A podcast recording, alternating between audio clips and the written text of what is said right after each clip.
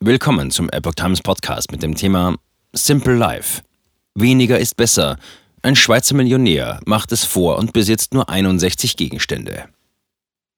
Ein Artikel von Lydia Röber vom 11. Januar 2023. Macht das Leben mit leichtem Gepäck glücklicher?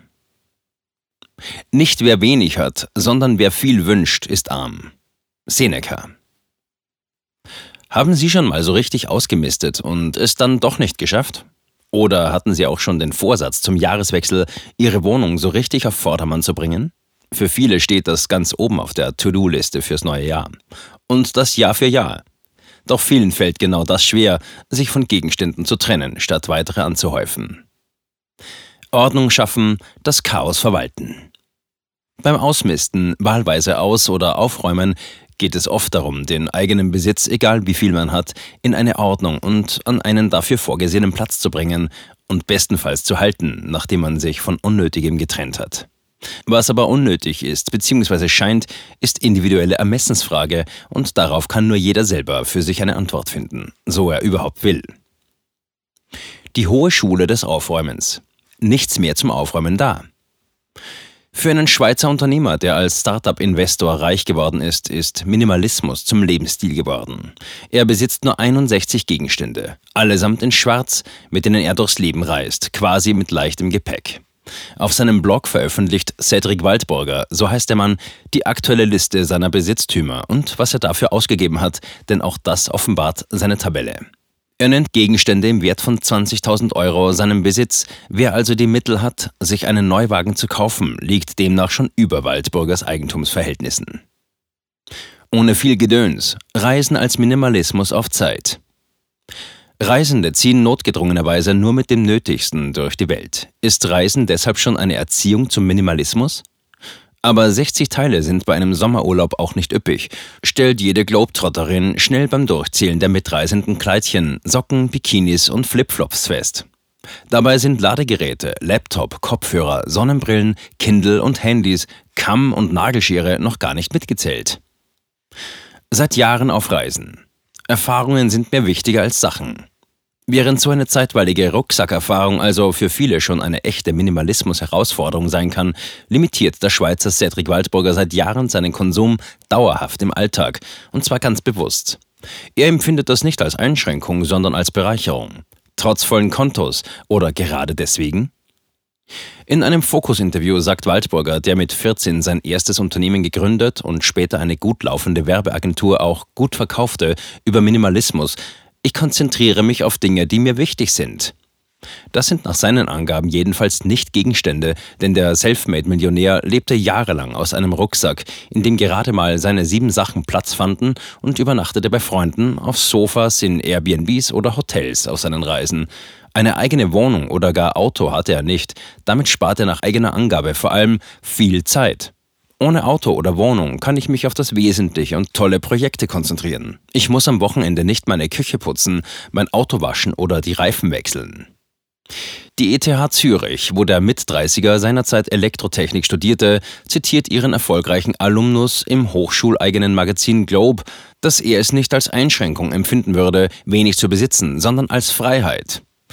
Lieber als von einem Minimalisten spreche er von sich als einem Essentialisten, nicht die Anzahl der Dinge ist entscheidend, sondern der Fokus auf das, was wichtig ist und glücklich macht. Minimalismus versus Essentialismus. Beim Minimalismus geht es darum, die Quantität der Dinge im Leben zu reduzieren, um so die Lebensqualität zu erhöhen.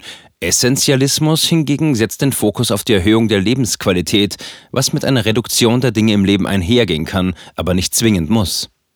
Beim Angewöhnen einer essentialistischen Lebensweise mit dem Fokus auf die eigentlich wichtigen Dinge im Leben stellt sich eine zentrale Frage. Ist das die wichtigste Sache, die ich aktuell tun sollte? Es geht also weniger darum, mehr zu tun, sondern Dinge zu setzen, die wirklich zählen. Weniger ist für den Essentialisten nicht mehr, sondern besser. Weniger, aber besser ist auch Waldburgers Motto, wie er beim Fokus zusammenfasst. Ich versuche mich mit meinem Lebensstil auf die Dinge zu konzentrieren, die wichtig sind und mir gut tun. Ihm gehe es darum, bewusst zu leben und bewusste Entscheidungen zu treffen. Bewusst zu unterscheiden, mit wem und womit ich Zeit verbringe. Es sind keine Gegenstände, die mein Leben bereichern, sondern vor allem Beziehungen zu Menschen. Loslassen im Jahr 2023. Das eine sind materielle Dinge, die angehäuft werden und mit Sicherheit Komfortempfindungen, mit dem womöglich auch kurzfristig Unsicherheiten und Mangelgefühle kompensiert werden können. Das versperrt oft den Weg aufs Wesentliche.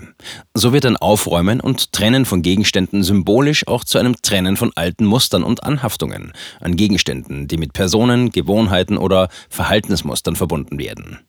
Viele wollen zum neuen Jahr auch einen Neuanfang wagen, Epoch Times hat 23 Dinge aufgelistet, die, wenn man sie denn loslässt, ein Schlüssel zu einem guten 2023 werden könnten, auch wenn man nicht gleich zum Minimalisten werden muss. Aber vielleicht ergibt es ja Sinn, sich bei dem, was bleiben soll, auf die Essenz, auf den Kern des eigentlich Wichtigen zu konzentrieren und den Rest einfach zu entsorgen. Die Entsorgung der Unordnung.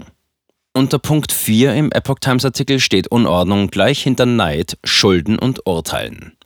Wenn der persönliche Lebensraum unordentlich ist, beeinträchtigt dies mit großer Wahrscheinlichkeit das innere Wohlbefinden.